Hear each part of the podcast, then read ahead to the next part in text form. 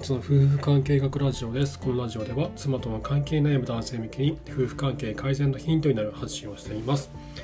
えー、いかがお過ごしでしょうか？お元気ですか？僕はですね 今あのエスター・ペデルさんというあの心理療法士の方の不倫と結婚という本を再度読み直してましてでこの本で書かれていたあの女性の不倫女性がなぜ不倫をするのかっていうところをですね再度読んでいてまたこれちょっと深くまた考えたいなと思ったので今日はですね女性がなぜ不倫をするのかということについてお話をしてみたいなと思います、えー、妻との関係悩む男性の、え参考になれば幸いです。では今日もよろしくお願いします。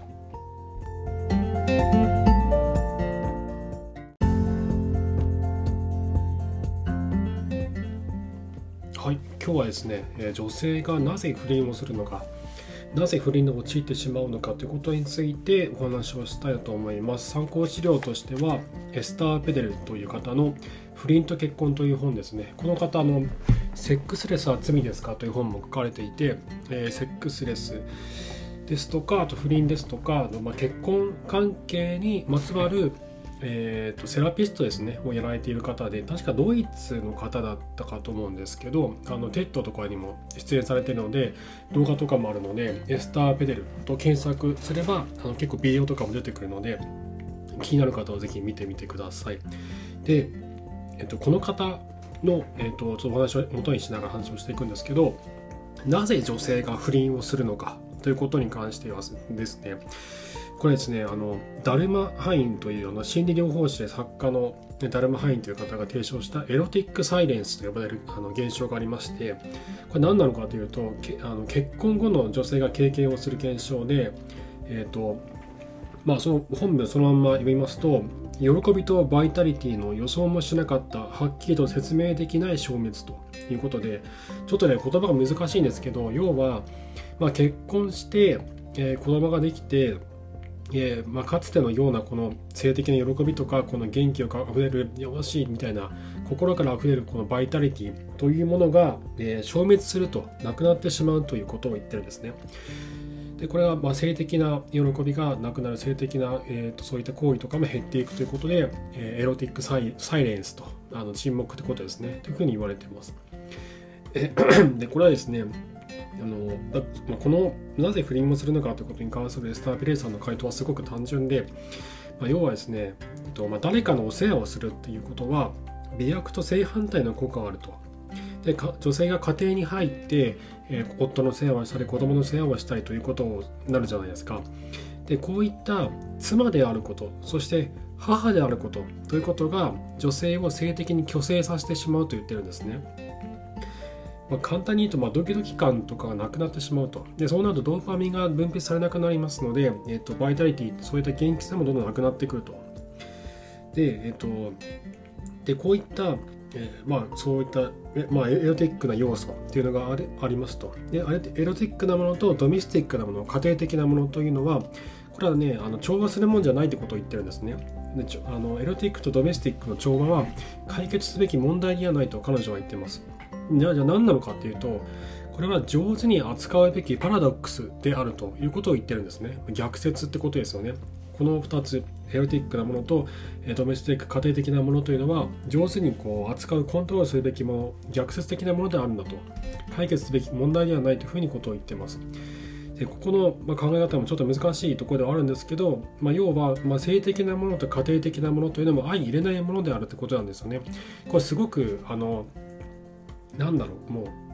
あ、そう言ってしまうと結婚して子供が生まれた女性は夫に対して性的な幻あの幻想などを抱かなくなるのかと性的なイメージを抱かなくなるのかと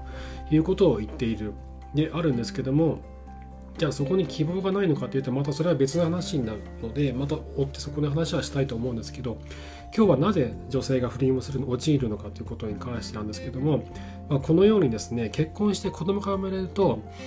えー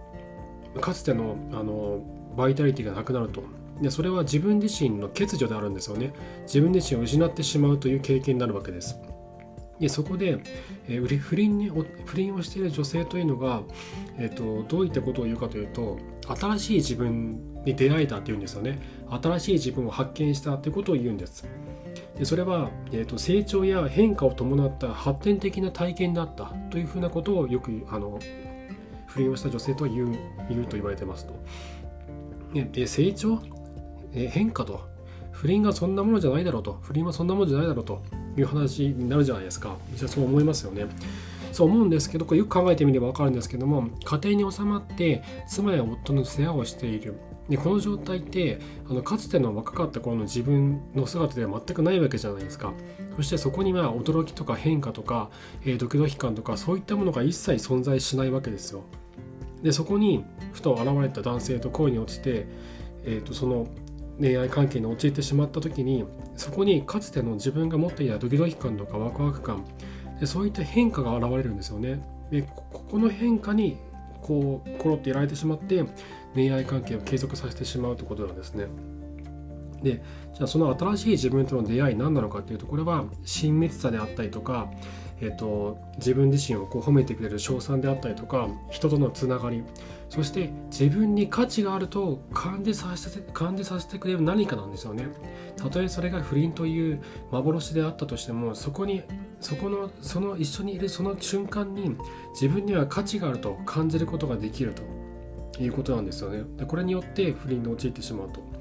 でこう考えるとなぜ、えーと、既婚女性そして子供を持っている女性が不倫というリスクを背負ってしまうのかということに関しては原理的に理解がしやすいなと思うんですね。それに対してどう思うかという感情的な問題はまた別なんですけどもなぜなぜそういったことが起こるのかということは、まあ、このような現象で説明ができるかなと。でこれに関してエスター・ペレンさんが本の中に書いてるんですけど女性の性欲とは何なのかということに関して彼女はこう言っています。女性の性欲は連続体の安全なサイドにつなぎ止められるよりむしろ心地よさと自由安全とリスク親密さと自立といった対立する衝動の間でのバランスを必要とすると。これとっても役が難しくて何言ってるか分かりづらいんですけど、まあ、要はこのバランスなんですよね。しあの、えっと、心地よさと自由。この場合でいう心地よさというのは家庭のことですよね。で自由というのは不倫の世界のことを言っています。自分の性的な自由そして自分自身の精神的な自由。こういった相反する2つのもの。この間での、えーと、バランスが必要だと。女性の性欲というのはこういった2つの相反する存在の間でのバランスが必要になるんだと。どっちかに偏っていては例えば心地よさに落ち心地よさだけにバランスの比重があの多い場合は、えー、性欲というのは減少していくと。そして、えーと、自由を感じられる、えー、活動であったりとかそういったところにけ体験することによって性欲とは上がっていくとでそのバランスが重要なんだということを言ってるんですね。で、えっ、と、じゃあ、じゃあ、僕ら男性はどうするのかってことなんですよね。女性がそのような不倫をしてしまうんだったらどうすればそれを防げるのか。そして、えー、妻のその新しい自分との出会いとか失われてしまった自分というのに対して僕らはどうすべきなのかということなんですけどもこれに関してはこういった現象がこういった現象が起こっているこういった原理で女性というのは不倫をしてしまうんだということが分かればじゃ次はそれに対してどう対応していくかという打ち手はあのもう考えやすいと思うんですよね。なぜなぜそうなったのかっていうことは分かってますんで。じゃあ具体的にどうするかっていうことなんですけどもこれに関しては僕3つ方法あるなと思ってまして1つは、えー、妻に対して不倫以外での自分の発見の仕方というのをうんと、まあ、伝えるというか教えるというかそれをしてもらう。不倫という方法以外でも自分自身を発見することができると思うので、えー、そこそのそういったそういったところに対してエネルギーを使ってもらうところですね。例えば趣味に打ち込むとか仕事に夢中になるとかそういったことですね。あのとあの他の特定の異性との他の男性との出会いによって自分を発見するのではなくえっと、自分自身が興味あることに対してそれをどんどんこう探求していってでその中で自分を発見していくということだったりとかですね。で2つ目は、えー、家庭的な要素を減らしていくってことですね。家の中で、えーと、そういった妻であることとか母であることっていうのを感じやすいからこそこの制約がどんどん減少していくんですけどもじゃあその家庭的な要素っていうのをこう減らしていきましょうと。家事を外注したりとか、まあ、今のねあのロボット家電とかのルンバとかいろいろあったりしますんでそういった家電を使ったりとかあとはお手伝いさんとかシッターさんとかシルバー人材センターとか外注に他の人に外注することもできますしあとはま夫自分自分僕らですね僕ら夫が妻の負担を引き受けて妻が、えー、家庭の中での妻であること母であることを感じさせる場面を減らしていくってことですね。でこれはあの子供との接触回数とか時間とかを減らすと効果的なんですよね。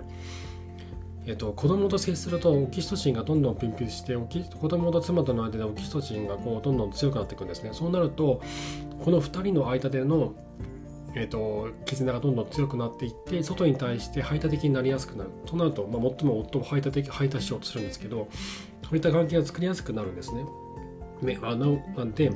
えっとまあ、子供と接すること自身が悪いわけないんですけどもそういった効果があるので子供との接触回数とか時間とかを減らしてなるべくこっち側が夫側が、えっと、それを請け負ったりとか外に出したりとかすると、えー、妻であること母であることを感じにくくなってきます。で最後はですね、えーまあ、僕ら夫自身が妻にとってそういった新しい自分もしくはなんだろうその新しい自分を感じさせてくれるような自分に価値があると感じさせてくれるような男性になるってことなんですよね。妻と僕らが接する時に妻がその会話とか一緒にいる空間の中であ私には価値があるんだと私ってこんなに価値があるんだなっていうふうに思ってもらえるような対応をしたりとかそういった男性に僕ら自身が変わる変わるということだと思います。じゃあそれに対してどういったことを僕ら夫がしていけばいいしたしていけばいいのかということに関してはまたちょっとこれは長くなってしまうので、えっと、また別な機会にお話をしていきたいなと思います。はいということで今日は、えー、女性はなぜ不倫をするのかということについてお話をしましたでなぜ不倫をするのかその原因としては、えー、家庭の中において女性は妻であること母であることこれが、えーと、女性を性的に虚勢させてしまうと性的なものから遠ざけてしまう効果があると。でつまりエロティックなものとドメスティックなもの家庭的なものというのはこれはこの調和は解決すべき問題になく上手にコントロールして扱うべきあのパラドックスであるということですね。そして、え女性は新しい自分との出会いもしくは失われた自分との出会いというのを求めていると。でその出会いに最も簡単に出会えてしまうのが不倫であるということですね。でじゃあ僕ら男性はどうするかというと不倫以外での自分を発見する方法を妻に伝えたいとか、え家庭的な要素を減らす妻の妻であること母であることといった負担を減らしていくそして僕ら自身が、えー、妻が自分に価値があると感じられるような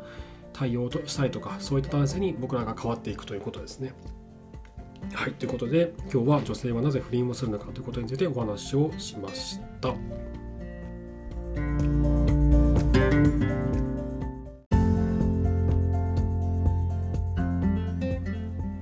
はいいかがでしたでしょうか？今日はあの実際にあの自分の何ですかねそのパートナーが不倫をしている方にとってはちょっと辛いお話になったかとは思うんですけれどもまあ、そうでない方もいつそうなるかっていうのはこれ分からないと思うんです意外にえあの人がみたいなことって結構あったりするのででそういった時の背景にはこういった理由が隠れてるんだっていうことを理解しておいた方がいいと思うんですよね。それをあらかじめ理解しておけばそうならないように僕ら男性というのは打ち手を考えることができますので妻がそのようなことにならないように僕らがどうしていくのかっていうことは考えやすくなるなと思うので、えー、なぜ不倫をするのか、まあ、これは要はその家庭の中で女性がどう変わっていくのかっていうことでもあると思うんですよね。でそれを理解することは妻との関係を改善する上でとても重要なことだと思うので、えーぜひこれは、えっと、普段の生活の中で意識してみるといいかなと思います。はい、というわけで、というわけで今日は女性はなぜ不倫をするのかということについてお話をさせていただきました。はい、今回も最後までありがとうございました。それではまた。